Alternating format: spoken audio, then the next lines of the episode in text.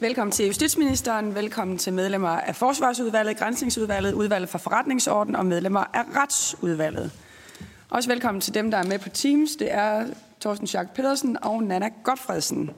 Og velkommen til åbent samråd om FE-sagen. Det er et åbent samråd, som tv-transmitteres, så alle bedes bruge mikrofonerne. Øh, både dem, som deltager i lokalet, og også dem, som deltager via Teams. Og samrådet er indkaldt af Steffen Larsen fra Liberal Alliance, der er afsat en time. Vil spørge motivere samrådet?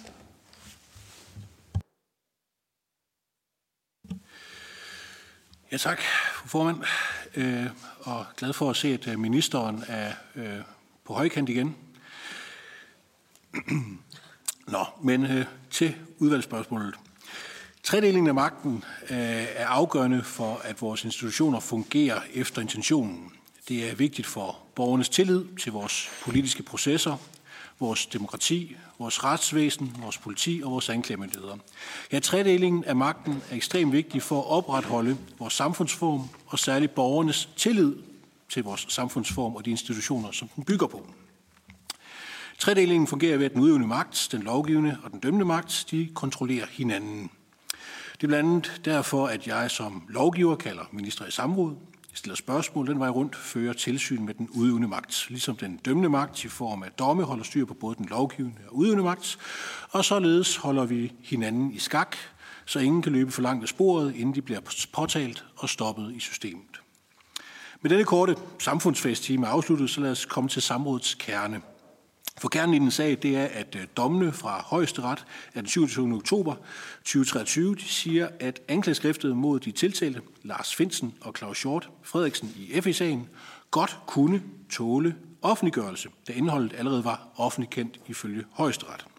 Dette forhold var så ifølge Rigsadvokaten så springfarligt, at man måtte lave tiltalefrafald og droppe sagerne mod Lars Finsen og Claus Short Frederiksen. Det fik så øh, Rigsadvokaten til at gå ud med en pressemeddelelse, hvor man mere end insinuerede, at Lars Finsen og Claus Hjort Frederiksen var skyldige i tiltalerne.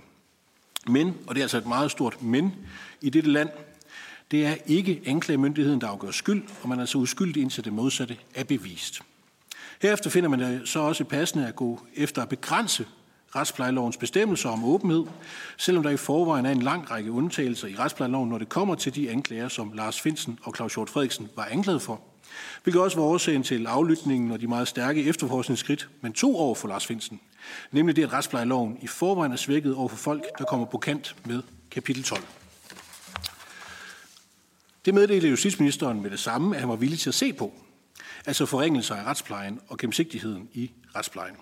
Til trods for, at højesterets dom jo var ret klar, det var ikke gennem, at, at det var ikke gennemsigtighed i forhold til anklageskriftet, der var problemet. Så hvad er det, ministeren påtænker sig at gøre, når han siger, at han vil svække retsplejeloven? Og er det nødvendigt, øh, en unødvendig øh, indblanding fra den udøvende og lovgivende magt over for den dømmende magt, når man således siger, at man vil ændre loven for at få sin vilje? Og mener ministeren, at pressemeddelelsen, der sagde, at man nu ikke kunne straffe de skyldige, den var passende, til trods for, at der er ingen, der var dømte, og at udgangspunktet i den danske retsforståelse er, at man er uskyldig til andet er bevist. Tak for det. Så er det justitsministeren til den indledende besvarelse. Tak for ordet, og øh, tak for spørgsmålet. Jeg vil tillade mig at besvare det sidste spørgsmål, altså spørgsmål ED, hvorefter jeg vil vende tilbage til de to øvrige spørgsmål.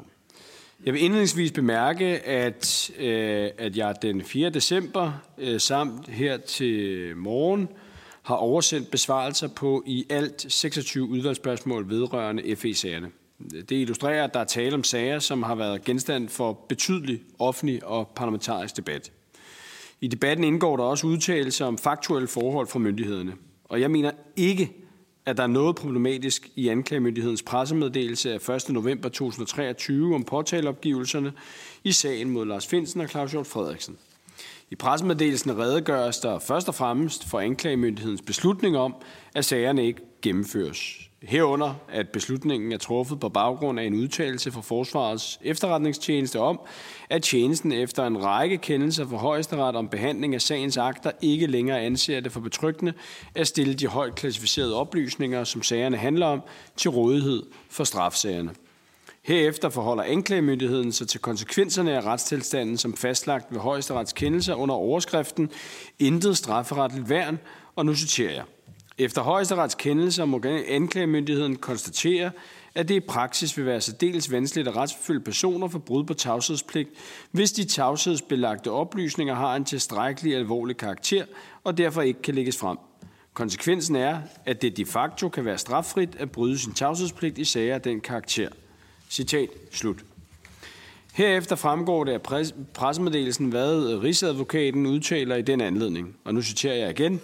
Fra et retshåndhævelsessynspunkt er det et problem, at centrale beviser ikke kan lægges frem, men givet omstændighederne kan det ikke være anderledes. Hvis loven ikke kan håndhæves, betyder det i sidste ende, at vi i Danmark reelt kan stå uden et strafferetligt værn mod brud på tavshedspligten om landets mest fortrolige oplysninger. Hvis den retstilstand skal ændres, vil det kræve en lovændring, hvilket i givet fald er op til lovgiver at beslutte. Citat slut. Anklagemyndigheden forholder sig således ikke til, om Lars Finsen eller Claus Hjort Frederiksen er skyldige eller ej. Alene konsekvenserne af retstilstanden som fastlagt ved højesterets kendelser. På baggrund af omtalen i medierne fandt Rigsadvokaten anledning til at komme med en supplerende udtalelse den 3. november. Af udtalelsen fremgår blandt andet, og nu citerer jeg igen – det er fra forskellige sider fremført, at anklagemyndigheden i forbindelse med opgivelsen af tiltalerne i FE-sagerne indirekte har antydet, at de pågældende er skyldige. Jeg vil gerne slå fast, man kan på ingen måde tolke anklagemyndighedens udtalelser således. Påtalen i sagerne er opgivet. Det betyder, at de pågældende er uskyldige i forhold til de rejste sigtelser og tiltaler. Citat slut. Som det også fremgår af anklagemyndighedens pressemeddelelse af 1. november 2023, har anklagemyndigheden givet udtryk for, at det med den retstilstand, der er lagt fast med højesterets kendelse, vil være særdeles vanskeligt at gennemføre straffesager om brud på tavshedspligten i forhold til landets mest fortrolige oplysninger. Det gælder navnlig som følge af kendelserne fra den 12. oktober om håndtering af oplysninger. Oplysninger, som vi er dybt afhængige af, hvis myndighederne skal passe på vores allesammens sikkerhed. Uafhængigt af de konkrete sager, er det efter regeringens opfattelse en uholdbar retstilstand. Som jeg også tidligere har understreget, så er det ikke udtryk for en kritik af højesteret. Højesteret har udlagt retstilstanden. Det er det, de sat i verden for. Det har jeg den allerstørste respekt for, og jeg tager naturligvis højesterets kendelse til efterretning. Men der er altså samtidig ikke noget usædvanligt i, at konkrete afgørelser ved domstolene giver os politikere anledning til at overveje, om retstilstanden er hensigtsmæssig. Det har vi gennem tiden set en række eksempler på. Jeg kan for eksempel henvise til, at Folketinget på baggrund af en dom fra Højesteret i 2013 ændrede straffeloven sådan, at flugt under afsoning i fodlænke på bopælen kan straffes. Det er jo et lovforslag, der blev vedtaget med stemmer fra både Socialdemokratiet, Radikale, SF, Enhedslisten, Liberale Alliance og det konservative Folkeparti. Baggrunden var, at Højesteret i 2013 frifandt en tiltalt, som afsonede en fængselsstraf på sin bopæl i forbindelse med, at han havde forladt sin bolig uden tilladelse fra Kriminalforsorgen. Højesterets begrundelse var, at den daværende bestemmelse i straffeloven om undvielse ikke dækkede en situation, hvor en indsat afsonede fængselsstraf på bopælen. Som et yderligere eksempel kan jeg henvise til, at Folketinget i 2016 på baggrund også af en dom for højesteret vedtog en ændring af straffelovens paragraf 119, som gjorde trusler mod tredjemænd strafbare. Det var et lovforslag, der blev vedtaget med stemmer fra Socialdemokratiet, Dansk Folkeparti, Venstre, Liberal Alliance og Konservativ Folkeparti. Baggrunden var, at højesteret i 2016 vurderede, at en trussel fremsat over telefonen til en kommunal ansat angående vedkommendes leder ikke var omfattet af den daværende bestemmelse i straffeloven om trusler mod offentligt ansatte. Desuden har højesteret i sommer underkendt reglerne om flagning med fremmede nationalflag. Der var blandt andet Dansk Folkeparti og Konservativ Folkeparti ude med et ønske om, at reglerne blev genindført ved lov. Jeg har i øvrigt noteret mig, at Danmarksdemokraterne den 4. oktober 2023 har fremsat et beslutningsforslag med henblik på at ændre den retstilstand, som højesteret har fastlagt med sin dom. Så som sagt, der er altså intet usædvanligt i, at konkrete afgørelser ved domstolene giver os politikere anledning til at overveje, om retstilstanden er hensigtsmæssig. Det er sådan set en helt naturlig følge af den arbejdsdeling, som grundloven har fastlagt. Det er domstolens opgave at fortolke de regler, som lovgivningsmagtens fastsætter, og det er også politikers opgave at vurdere, om de gældende regler er gode nok, som de er, eller om der er behov for at ændre reglerne. Og jeg har på baggrund af højesterets kendelser i de to sager bedt myndighederne om at overveje relevante lovændringer på området. Og det siger sig selv, at der med ny lovgivning naturligvis skal findes den rigtige balance i forhold til de grundlæggende principper om blandt andet åbenhed i strafferetsplejen, ligesom grundloven og vores internationale forpligtelser naturligvis skal overholdes. Og når det arbejde er til endebragt, så vil jeg drøfte behovet for lovændringer med Folketingets partier. Tak for ordet. Tak for det, minister. Så giver vi ordet til Steffen Larsen, Liberal Alliance. Ja, tak. Jamen, øh, herr minister, øh, det er nogle fine eksempler, du kommer med, at vi jo herinde også ændrer love efter, hvordan øh, virkeligheden er. Det medgiver jeg jo gerne, at man gør. Men hvor for eksempel udgangspunktet, når man skal afzone en straf, det er jo, at man netop afzoner, så er det jo også anderledes med retsplanloven, hvor udgangspunktet i retsplejen jo er åbenhed. Så det er jo, altså, der er jo en, en, en, et mismatch her ved, at øh, når man afzoner, så er grundtanken jo, at man skal afzone. Og det havde vi så ikke en lovgivning, der dækkede, når man afzonede med fodlænke, at man kunne undvige. Øhm, og så er det jo selvfølgelig et hul i loven, hvor at når vi så kigger på retsplejeloven, så er udgangspunktet for retsplejen, det er altså, at der er åbenhed. Og så når at justitsministeren øh, og øh, rigsadvokaten går ind og siger, at den skal vi have begrænset, så går man jo imod lovens intention, hvor de andre gange, de, alle de andre eksempler, ministeren nævner, der går man efter lovens intention og siger, hov, lovens intention bliver ikke overholdt her. Her går justitsministeren jo imod det, der har været øh, både grundloven og, og alene, altså intentionen med en retsplejelov, nemlig at vi skulle have åbenhed, og vi skulle have en, en, en god adgang til det her, og hvor også et højesteret radio anviser, øh, hvordan man kunne lave en sådan øh, øh, både åbenhed, men også lukkethed øh, i de sager, der skulle føres her. Så, så jeg mener ikke, at det er et, et holdbart argument. Det ønsker jeg, ønsker jeg gerne at høre om, øh, hvorledes at øh, øh ministeren mener, at det kunne forholde sig anderledes i forhold til udgangspunktet for retsplejen, hvis det er. Øh, og så det, undrer det mig jo meget, at, at ministeren ikke kan se, at øh, Rigsadvokatens oprindelige pressemeddelelse reelt påpegede, at der var tale øh, om skyld, øh, når han øh, skrev, som han gjorde, øh, selve øh, Rigsadvokaten. Og det er også derfor, at Rigsadvokaten kommer ud med en rettelse, øh, og er nødt til at komme ud og sige, at øh, hov, øh, det skal altså ikke forstås som et skildsspørgsmål. Øh, det skal jo nævnes, at øh, de her spørgsmål her er jo er, er sendt afsted fra os, inden at øh, øh, Rigsadvokaten han melder. Det tager lang tid at få et, øh, et samråd med ministeren for tiden, kan jeg afsløre. Øh, men derfor er vi også bare så glade for at have fået et. Men øh, det kan ministeren måske lige svare på de to spørgsmål til at starte med. Ministeren? Øh, jeg, jeg er ikke enig i, øh, øh, i, i den måde, øh, at hr. Steffen Larsen forsøger at sige, jamen, at når det, når det gælder, at, at det er okay for Folketinget at måtte ønske sig øh, regelændringer og lovændringer på baggrund af højesterets kendelser, når det handler om alt andet, end, øh, end hvad konsekvenserne af eksempelvis øh, øh, den eksisterende øh, retspleje måtte medføre. Fordi du, man, kan jo omvende, man kan jo vende rundt. Altså intentionen med straffelovens øh, kapitel 12 og 13 er jo også, at man skal være i stand til at retsforfølge øh, grove brud på tavshedspligten, læk af højt klassificerede oplysninger. Det er jo derfor, vi har fastsat den type af forbrydelser inden for så høje strafferammer.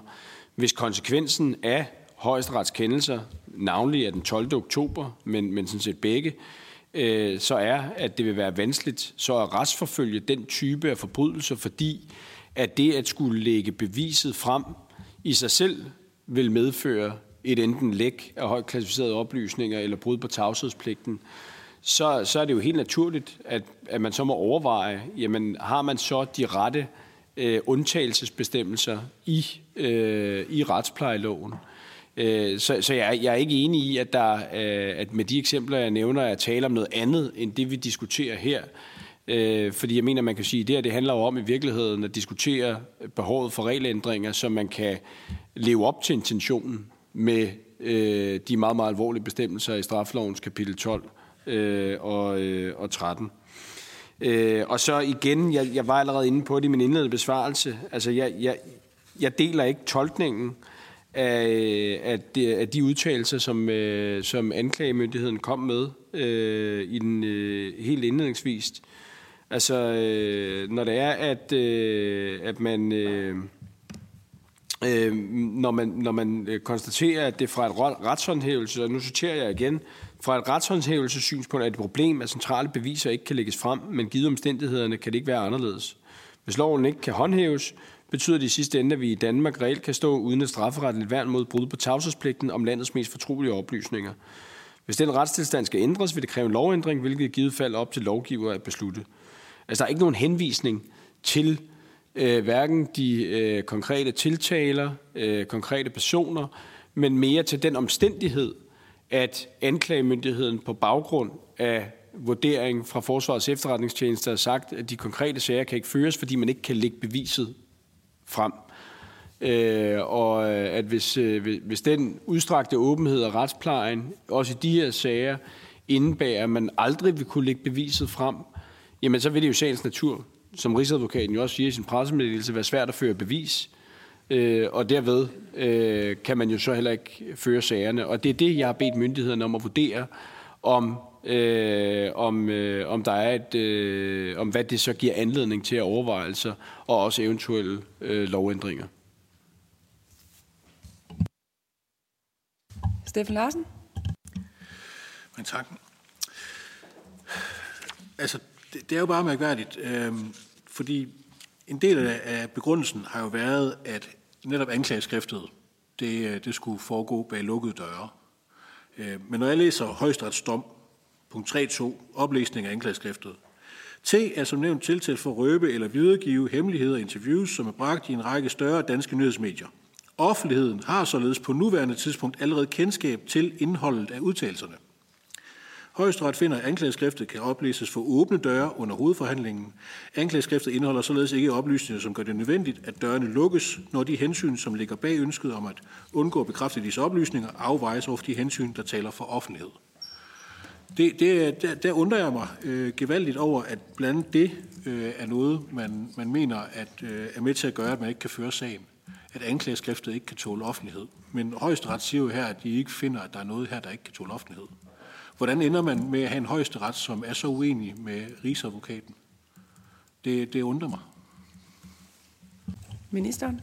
Jamen, vi har, vi har jo i virkeligheden haft øh, den her øh, debat nogle gange, og jeg har, jeg har også forsøgt overalt, hvor jeg kommer hen, øh, både at, øh, at, at, at, at præcisere så meget jeg kunne, både her i Folketinget, men, men jo også over for, for de journalister, øh, Øh, som desværre har, øh, har, øh, har, har været den opfattelse, at det er øh, højesterets kendelser af, af 28. oktober, som i nævneværdig grad, 27. oktober, i nævneværdig grad ført til dels Forsvarets efterretningstjenestes vurdering og derved så anklagemyndighedens indstilling. Fordi det er jo, som det hele tiden har været sagt, både fra min side, fra anklagemyndighedens side, og i øvrigt også fra Forsvarets efterretningstjeneste, så handler det mest af alt om højesteretskendelser fra den 12. oktober 2023, som groft sagt betyder, at de tiltalte vil få ret til at tage højt klassificerede oplysninger, det vil sige for eksempel vidneforklaringer om yderst følsomme oplysninger af betydning for statens sikkerhed med sig hjem, og karikeret sagt, lægge dem på køkkenbordet, uden at myndigheden vil kunne stille krav til forsvarlig opbevaring af oplysningerne. Og sådan nogle oplysninger skal normalt opbevares i pengeskabe med alarmer, altså under meget strenge sikkerhedsforanstaltninger. Og øh, jeg har endda også forsøgt i andre sammenhænge at, at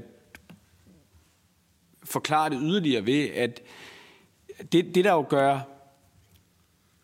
det, der jo gør, at vores efterretningstjenester, det gælder både Forsvarets efterretningstjeneste og politiets efterretningstjeneste, er i stand til at få og bruge oplysninger, der kan holde os, tri, øh, holde os trygge og sikre, som eksempelvis de aktioner, vi har set i dag, det er jo, at der er en meget stor tiltro til, at man er i stand til at holde på de oplysninger og de hemmeligheder, som for andre landes tjenester kan være sårbare af den ene eller den anden årsag. Og, øh, og, og, og derfor har man vurderet, at hvis der ikke er nogen forudgående krav til, hvordan altså nogle oplysninger skal opbevares, øh, og at, øh, at tiltalte, øh, som i øvrigt er tiltalt for læk af højt klassificerede oplysninger, øh, kan få disse sendt hjem til sig, så er det ikke forsvarligt, og, øh, og derfor heller ikke noget, man, man, man så i givet fald ville kunne forsikre partnertjenester ude i verden om, at man vil være i stand til at, øh, at, øh, at håndtere øh, på en forsvarlig måde. Og det er det, der i nævneværdig grad for Forsvarets efterretningstjeneste til at indstille til anklagemyndigheden, at sagerne ikke kan gennemføres. Så har jeg lige et spørgsmål fra øh, mig selv. Øhm, fordi jeg sidder med sådan et, et spørgsmål om, hvorvidt øh, loven, som den er i dag, ikke allerede er tilstrækkelig. Fordi når man læser kendelsen fra højesteret, som Liberal Alliance Steffen Larsen lige har gjort, så lægger de jo vægt på i deres afgørelse, at de informationer, som bliver behandlet i den retssag, allerede er offentligt tilgængelige. Så virker systemet ikke, hvis nu der havde været tale om dybt fortrolige, klassificerede oplysninger, ville højesteret så ikke bare have valgt at fortsætte øh, med, altså med, med lukkede døre? Øh, for det kunne højesteret jo også have gjort, hvis de vurderede, at det havde været nødvendigt. Så vil ministeren ikke bare bekræfte, øh, dels øh, det, som Liberale Alliances øh, Steffen Larsen sagde lige før, at højesteret lagde vægt på, at de oplysninger, der indgik i sagen, var almindelig kendt, og dertil, at højesteret godt kunne have valgt at lukke dørene, og at systemet dermed virker. Og det leder så over til det andet spørgsmål, og det er, hvis systemet rent faktisk virker, er det så nødvendigt at altså, tilføre mere og bygge mere på? Det er de to spørgsmål.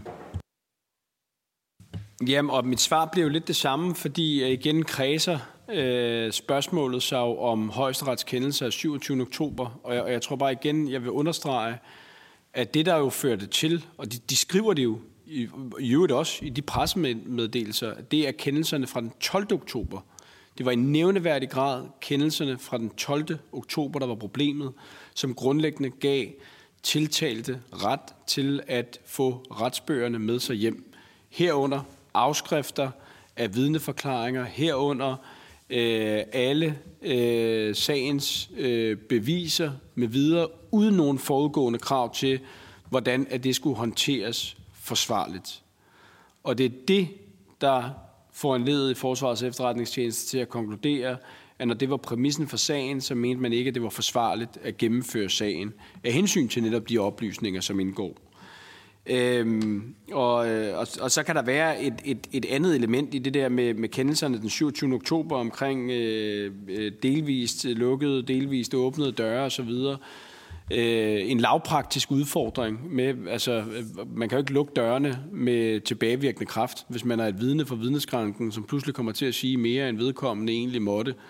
Øh, det kan sagtens være, at det kunne have været håndteret, men igen, det er kendelserne fra den 12. oktober i nævneværdig grad, der fører til, at Forsvarets efterretningstjeneste indstiller til anklagemyndigheden, at sagerne ikke kan øh, gennemføres. Og så vil jeg sige derudover, altså så er der jo noget, der tyder på, det er jo stadigvæk i den, hvad kan man sige, i den fase, hvor vi prøver at blive klogere på, på det, men der er jo noget, der tyder på, at man i Sverige har øh, nogle andre, øh, en anden retspleje for håndtering af den her type sager her.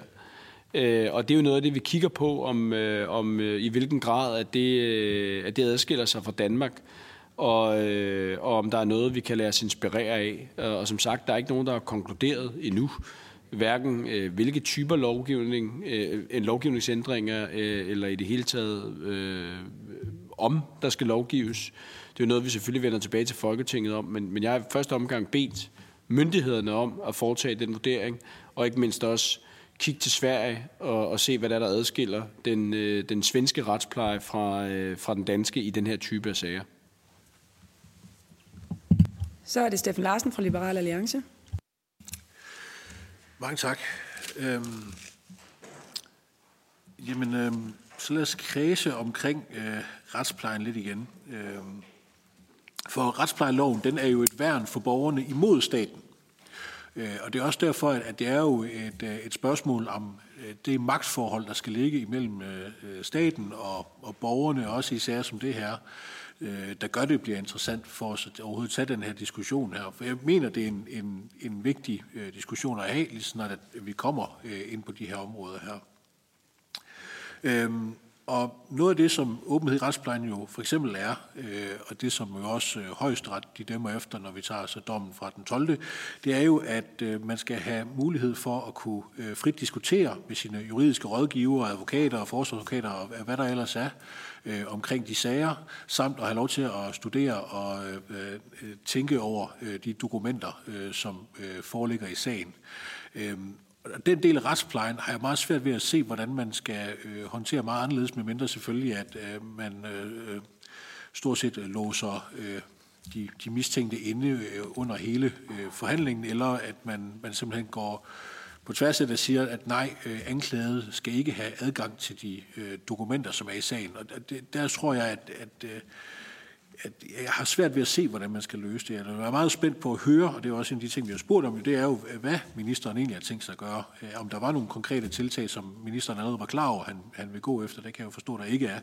Men, men når ministeren har meldt sådan ud, at han vil gøre noget, så må der også være et eller andet øh, øh, mere konkret øh, på beding, eller nogle idéer i hvert fald om, hvad man kan gøre. Jeg har, jeg har svært ved at se, hvad man kan gøre, som ikke vil øh, komme til at kompromittere ret kraftigt, hvordan øh, retstilstanden skal være, øh, som jeg forstår den.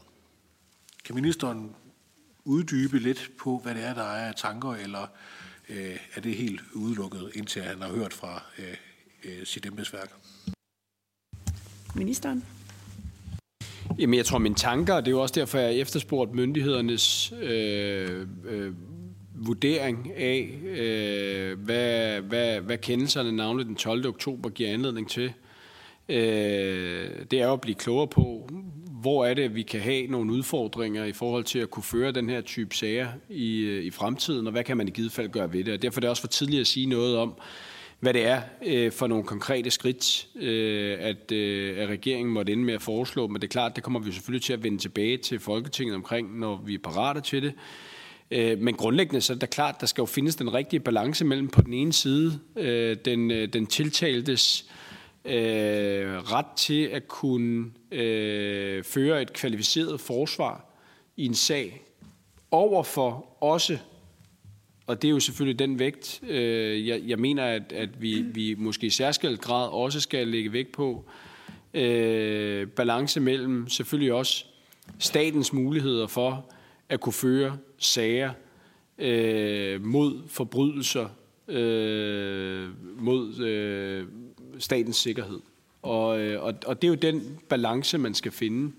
Øh, og, øh, og det skal jo selvfølgelig være en, øh, en fornuftig balance, og derfor er vi heller ikke parat til at konkludere på det endnu. Så har jeg selv et øh, spørgsmål, fordi ministeren siger, at, det, at den del, der vedrører øh, retsbøgerne og Øh, Øh, det, at man øh, kunne tage dem med hjem.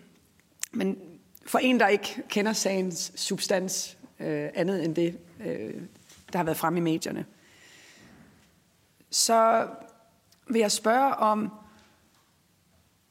hvorfor det er et problem at have de retsbøger med hjemme, hvis man lægger til grund det højeste retter udtrykker i sin kendelse, nemlig øh, at der ikke er øh, hvad kan man sige, afgørende øh, information i den sag, som ikke har været belyst i pressen. Så hvis man tager det for gode varer, højesteret siger, så sidder man jo ikke som udenforstående, som ikke har et detaljkendskab, og nødvendigvis tænker, at der så er øh, en masse information i de retsbøger. Så vil ministeren ikke prøve at gøre lidt, os lidt mere klog på, hvad det er for information, eller kan være for information, som man er bange for, øh, kan blive delt, når man tager øh, højesterets øh, kendelse øh, af notam. Øh, og så vil jeg bare spørge, man var ret hurtigt til fra regeringens side at varsle, at nu vil man ændre loven. Så synes jeg ærligt talt, det virker mærkeligt. Her flere uger efter, at man så ikke engang har nogen forestilling om, hvilke initiativer man så vil tage. Altså, hvis man har et ønske om at vil ændre loven, så må man da som minimum have tænkt over, i hvilken retning eller på hvilken måde man vil ændre loven. Så det vil jeg også spørge ministeren om. På hvilken måde eller i hvilken retning ønsker man at ændre loven? Altså som sagt, øh, den retning, øh, jeg har haft kigget i, det er at se på øh, den svenske retspleje. Øh, men, men det er klart, altså, øh, det er ikke noget, vi er parate til at konkludere på endnu. Øh, jeg har bedt myndighederne om at vurdere det her, og de skal jo så lave en eller anden form for sagsfremstilling til mig og et overblik. Øh, der skal sikkert også foretages høring af forskellige andre lande om, hvordan man har indrettet reglerne der. Øh, og, øh, og regeringen kommer selvfølgelig til at vende tilbage til Folketinget, når vi er parate til at også foreslå noget, og vi vil så drøfte det også med Folketingets øh, partier. Og derudover øh, så tror jeg altså også, at, øh, at man skal huske på, at højesteret jo altså også anerkender, at der kan være dele af bevisførelsen, som vil skulle ske for lukkede døre. Så, så jeg er ikke enig i den udlægning, som, øh, som formanden øh, anlægger i forhold til kendelser den 27. oktober. Så er det Steffen Larsen fra Liberal Alliance. Ja, tak. Øhm, jeg synes også, at det er en forsimpling af dommen af den 12. i 10. at sige, at den gør, at man øh, er nødsaget til, uanset hvad, at øh, øh fremlægge øh, øh, dokumenterne og sende dem hjem på køkkenbordet, om man vil. Øh, for retsplejelovens paragraf 729a øh, stykke 2 bestemmer, at retten meddeler forsvaren kopi af indførsel i retsbøgerne vedrørende sagen. Oh, der sker det Nå. Øh, forsvaren kan gøre øh, sigtet bekendt med kopierne, med mindre anden følger af paragraf 748 og 756. Retten kan pålægge forsvaren ikke at overlevere kopierne til sigtede eller andre, hvis det må befrygtes, at kopierne vil blive benyttet på retstridig måde. Så det her med, at, at, at det uanset hvad kommer hjem på køkkenbordet og ligge, øh, det, det passer jo heller ikke helt. Og højesteret siger jo, at man, hvis man frygter, at tingene kan blive brugt retstridigt, kan bede retten om at øh, tilbageholde dokumenterne, så de ikke kan komme hjem på køkkenbordet og ligge, om man vil. Det er sådan, jeg øh, læser og forstår det i hvert fald. Øh, og så er spørgsmålet jo, øh, øh, hvorledes at anklagemyndigheden virkelig mener, at retten så ikke vil følge anklagemyndighedens øh, forespørgseler, hvis det kommer til, at anklagemyndigheden frygter, den her retsstridige brug af dokumenterne. Øh, fordi man, man har jo lavet igen en mulighed for, at man kan øh, få en eller anden form for øh, sikkerhed øh, fra rettens side øh, i højesterets dom af den 12. i 10. Sådan som jeg læser det. Så kan det jo være, at jeg øh, slet ikke kan forstå mig på øh, paragraferne og det juridiske, men, øh, men som jeg læser dommen i hvert fald, så lader den til at sige, at der er en mulighed for, at det kan lade sig gøre alligevel. Den har man så ikke valgt at afprøve øh, må jeg jo forstå, øh, på at man har droppet sagen. Men kan ministeren ikke øh, medgive, at der i hvert fald på en eller anden måde kan have foregået, øh, kunne have foregået den her sag her, hvis man, øh, så, så frem man frygtede det retsstridige øh, brug af dokumenterne, kunne tilbageholde dem alligevel? Ministeren? Det, det, skal, det skal jeg ikke gå nærmere ind i. Jeg kan konstatere i hvert fald, at øh, dels, og i forhold til, til det, der var, øh, var det indledende spørgsmål, øh, og det tror jeg bare er værd lige at holde sig for øje, at det er jo, der bliver lagt meget vægt på generelt i debatten, øh, om øh, den, øh, den 27. kendelsen den 27. oktober, men det er jo allerede få dage efter, øh, hvad hedder det, det er jo allerede øh, få dage efter, øh, kendelse den 12. oktober, hvor det er, at anklagemyndigheden øh, faktisk anmoder om udsættelse af sagerne mod øh, de to tiltalte. Øh, og det gør de øh, med henvisning til, til udfaldet i kendelserne afsagt den 12. oktober. Og i den forbindelse, og det kan jo være, at det er et svar på, øh, på, på spørgsmålet, der udtaler statsadvokaten i Viborg, at kendelserne ændrer efter anklagemyndighedens vurdering i meget væsentlig grad rammerne for håndteringen af de klassificerede oplysninger i sagerne i forhold til de rammer, der blev fastlagt af landsretten. Anklagemyndigheden har derfor iværksat en afklaring af, om rammerne kan anses for betryggende i en sådan grad, at de klassificerede oplysninger kan fremlægges under retssagerne. Det er derfor ikke muligt at påbegynde hovedforhandlingerne som planlagt, øh, udtalte altså statsadvokat Jakob Bauer Nielsen øh, på vegne af, af anklagemyndigheden. Så har jeg selv et par opfølgende spørgsmål. Øhm, har justitsministeren eller justitsministeriet været i kontakt med justitsministeren eller justitsministeriet i Sverige? Øh, hvor lang tid øh, antager ministeren, at der vil gå, før at man øh, har indhentet øh, input og så til sidst vil jeg bare bede ministeren om at svare mere direkte på øh, Steffen Larsens øh, spørgsmål. Altså, er det korrekt, at retten kan undlade at udlevere et anklageskrift? Og, og det er i virkeligheden bare ja eller nej, og det handler ikke om den enkelte sag her, men generelt.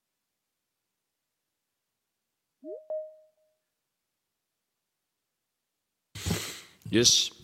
Øh, jeg skulle lige prøve at blive klogere på, i, i, hvor langt vi var i dialogen med, med myndigheder. Øh, jeg, jeg tror ikke, jeg, jeg kan ikke på nuværende tidspunkt sige noget om, hvor langt vi er i den dialog. Det, vi øh, er i gang med at, at foretage en kortlægning, og det kræver jo både nærmere analyse af både kendelserne den 12. og 27. oktober, såvel som, som en kortlægning af, hvad det er, at andre lande gør, og som alting, øh, som alting, så er det klart, så øh, skal det jo også igennem en, en, øh, en regeringsproces, hvis det er, at man måtte ønske at øh, foretage lovændringer på baggrund af, af den kortlægning. Så jeg kan ikke komme med noget nærmere angivet øh, et tidspunkt for, hvornår jeg måtte forvente, at, øh, at forelægge Folketinget for, øh, for et, øh, øh, et, øh, et lovudkast øh, eller et forslag eller lignende. Øh, men det er klart, det er der en sag, der har prioritet for både mig og også for, øh, for Justitsministeriet. Og så i forhold til det, til det konkrete svar, altså jeg, jeg, jeg henholder mig øh, og kan henholde mig til, hvad det er, at Forsvarets efterretningstjeneste har vurderet øh, omkring de øh, oplysninger, der, der indgår i, øh, i sagen, øh, og hvorfor man mener, at, øh, at øh, de rammer, der blev skabt med højesteretskendelsen den 12. oktober, øh, på øh, ændre øh, rammerne betydeligt i forhold til landsrettens kendelser, og det var den baggrund. Øh, og for at være forsigtige med de klassificerede oplysninger, som indgår, at man har vurderet, at, øh, at øh, risikoen for øh, yderligere øh, øh, hvad kan man sige øh, øh, enten yderligere lægge oplysninger eller lignende øh, at det, det er opvaret øh, behovet for at kunne, øh, kunne føre sagerne. Og det, det er det, jeg henholder mig til, at øh, har været indstillingen fra Forsvarets efterretningstjeneste til anklagemyndigheden. Og det er den indstilling, der er blevet givet videre til mig som justitsminister.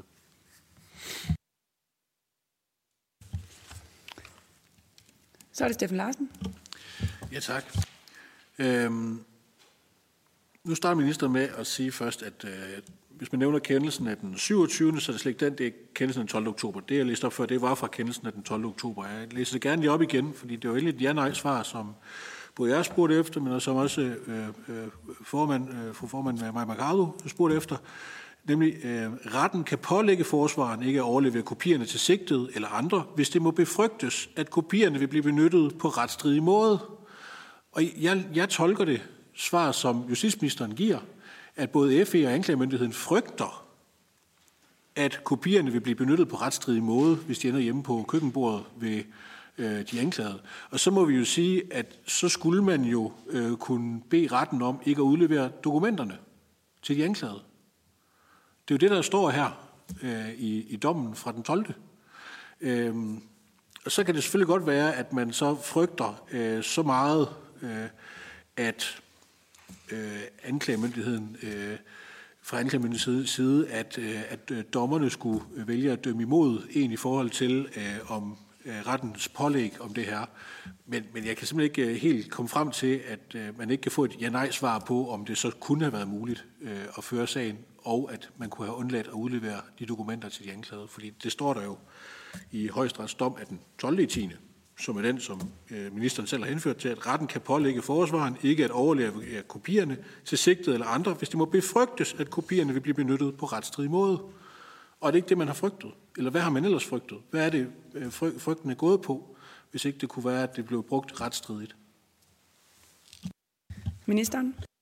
Jamen for at være helt ærlig, øh, jeg tror ikke, det tilkommer mig, og endda slet ikke på et åbent samråd, at, øh, øh, at Øh, Øh, sandsynliggøre eller delagtiggøre, øh, hvad det er for en, en, en nærmere præcis frygt, at Forsvarets efterretningstjeneste har haft øh, i forhold til, øh, til de oplysninger, som indgår i sagen, og i givet fald heller ikke i hvilken grad, at man synes, at rammerne er betryggende. Altså det er jo, hvad Forsvars efterretningstjeneste har lagt til grund. Øh, Øh, og nu er hele genstanden for det her samråd her jo i nogle af samrådsspørgsmålene jo en anklage om, at, øh, at, at myndighederne på, og på sin vis jeg selv skulle have gået for langt i kommunikationen og derved komme til at indikere, at, øh, at øh, tiltalte, hvor der er, øh, er blevet opgivet påtale, øh, at man alligevel skulle have øh, indikeret, at de var skyldige. Det var i hvert fald nogle af de initiale spørgsmål fra hr. Steffen Larsens side.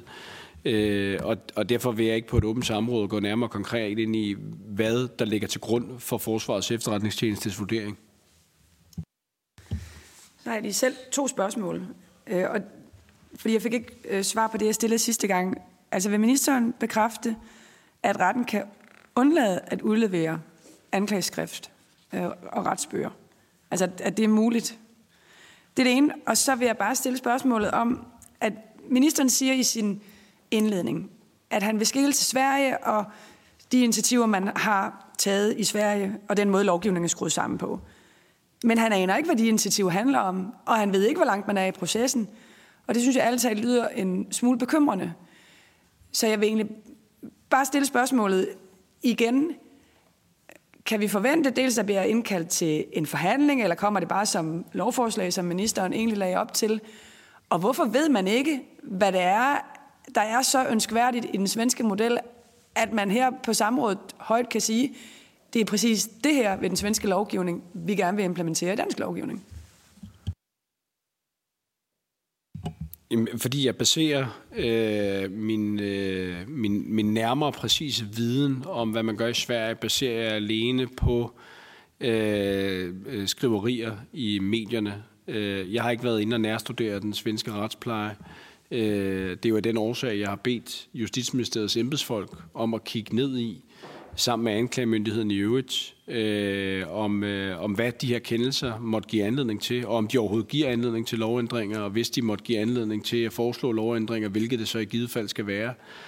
Og, og der beklager jeg meget, jeg har, jeg har ikke en nærmere præcis tidsplan for, øh, hvornår at, øh, at jeg og regeringen vil være i stand til at kunne, øh, at kunne præsentere Folketinget for noget der. Men, men helt givet er det i hvert fald, at Folketinget vil blive præsenteret for øh, hvad regeringen øh, måtte, måtte agte at foreslå.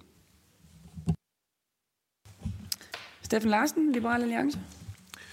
Altså, øhm, minister, nu, nu spurgte jeg jo ikke til, hvad grundlaget var for, at FE træffede den afgørelse, som det gjorde, øh, selvom du øh, meget klart forsøgte at få det til at lyde som det. Ja, det var egentlig et ja spørgsmål til, om at når retten selv skriver, højesteret selv skriver, retten kan pålægge forsvaren ikke at overlevere kopierne til sigtet eller andre, hvis det må befrygtes, kopierne vil blive benyttet på retstridig måde. Om ikke det er netop den mulighed for, at man kan undlade, at de dokumenter de bliver udleveret til den anklagede. Det er et ja spørgsmål. Er det ikke præcis det, retten skriver, at man faktisk kan, hvis man mener, at det kan blive brugt retstridigt, at så kan man pålægge forsvaren ikke at udlevere dokumenterne? Ja, nej. Ministeren?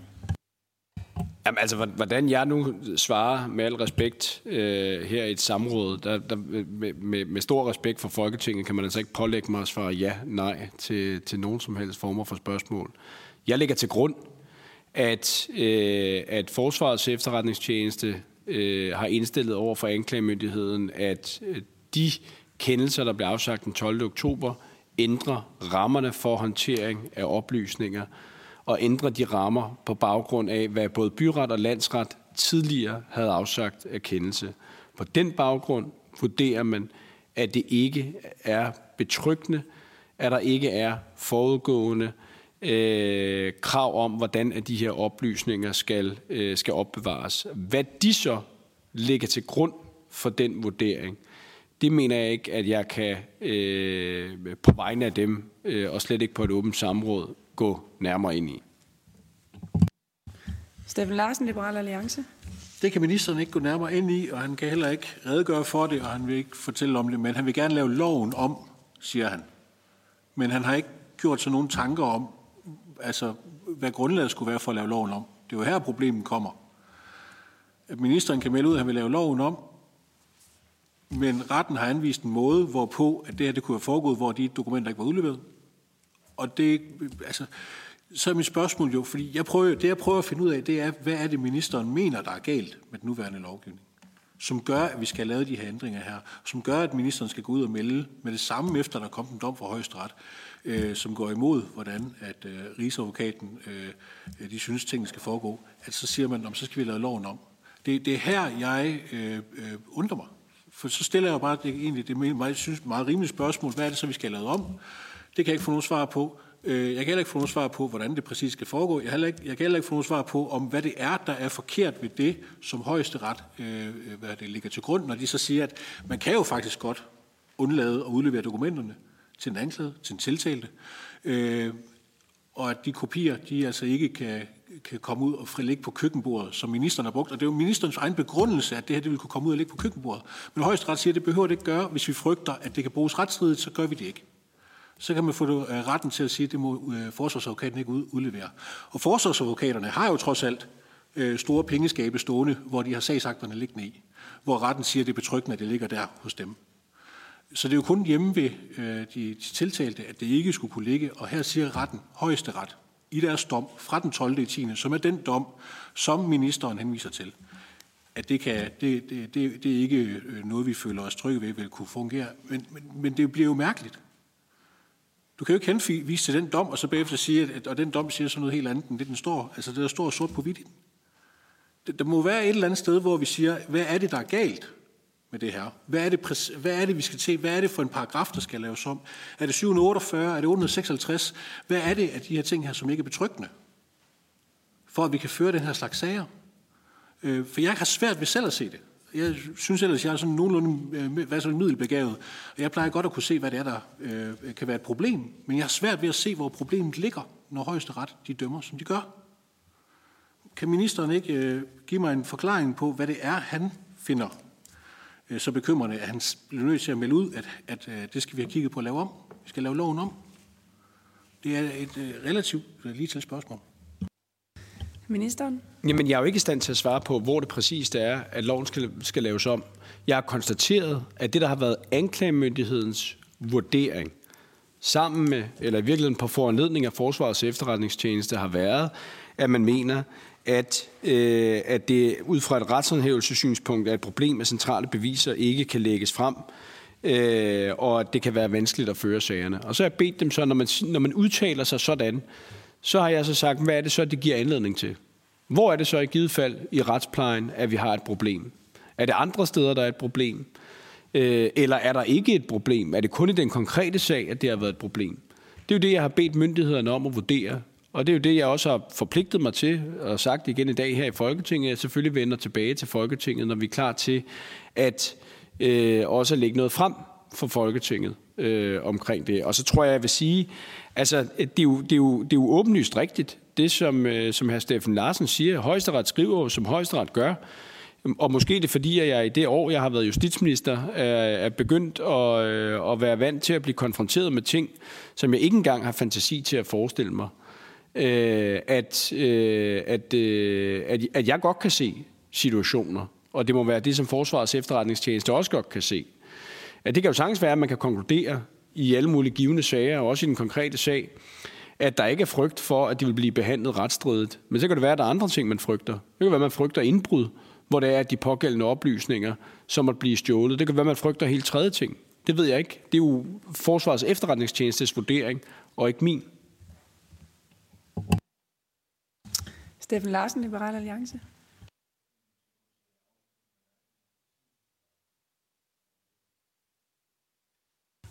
Jamen, der er tid til at stille et ekstra spørgsmål, øh, men hvis du gerne vil have afsluttende bemærkninger nu, er det også en mulighed.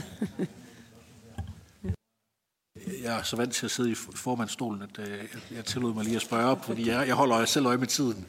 Øh, men øh, det er jo bare øh, mærkværdigt, fordi højesteret, de dømmer, som du siger, som de dømmer, og de indfører det her, og de nævner også, hvilke paragrafer de bruger, de nævner hvorfor. Øhm, og nu er det jo så gået, det her har været to og en halv måned, tre måneder efterhånden, nej, to og en halv måned må det være, to, tre, tre måneder næsten, oktober, november, december, to måneder er gået. Øhm, og vi er ikke kommet nærmere, hvad det er, der skal laves om. Øh, godt nok ved jeg, at øh, vi i Liberale Alliance er vant til at klage over, at myndighederne arbejder langsomt. Øh, men men øh, hvis man har noget meget konkret, man egentlig ønsker at få lavet om, så må man jo også øh, relativt hurtigt kunne sige det. Særligt hvis det handler om rigets sikkerhed. Altså, jeg vil tro, at når det handler netop om rigets sikkerhed, som kapitel 12 gør, og som de her bestemmelser af retsplejeloven gør, at så burde vi jo have travlt med at få gjort det her om. Øh, det burde være noget, der blev, blev sat øverst i prioritetslisten øh, i de her myndigheder. Og at man derfor kom med et hurtigt svar til justitsministeren, og vi hurtigt fik afklaret, hvad er det problemet er. Øh, der kan jeg jo så forstå, at øh, her to måneder senere, der er der ikke sket noget. Og så må vi jo så øh, bare sidde og vente øh, øh lidt længere endnu på at, at få svar. Øh, er ministeren selv tilfreds med, med at øh, tingene går så langsomt, når det er rigets sikkerhed, det drejer sig om?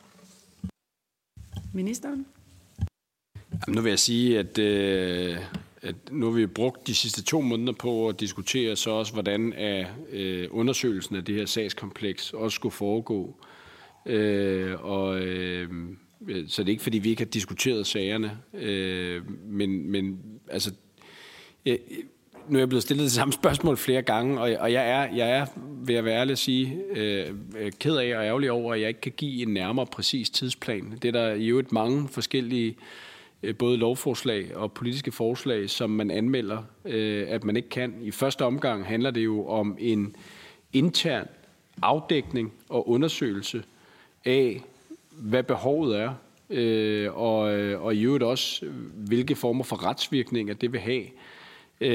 og, og som jeg også har nævnt tidligere, så handler det jo om at finde den rette balance mellem på den ene side tiltaltes ret til at kunne føre et, øh, et ordentligt forsvar for sig selv, og på den anden side selvfølgelig myndighedernes mulighed for at kunne føre det nødvendige bevis. Øhm, og og det, er jo, det er jo den afdækning og kortlægning, der er i gang, og den vil, når den er klar, blive forelagt mig, og så derfra vil, vil der så formentlig skulle være en eller anden form for regeringsproces, og så vil regeringen være i stand til at kunne indkalde Folketingets partier til drøftelser om det, hvis vi overhovedet konkluderer, at det behov er til stede, øh, og, øh, og kunne se veje til at ændre det. Så er der ikke flere spørgsmål, men det kan være, der er en afsluttende bemærkning fra øh, hr. Steffen Larsen fra Liberale Alliance. Ja, det var ikke meget, jeg fik øh, nogle øh, konkrete svar på. Øh, for det, øh, det, er jo, det er jo sådan, det er. spørgsmål AD fik jeg vel, må jeg vel medgive øh, en eller anden øh, afret af, af, af svar på.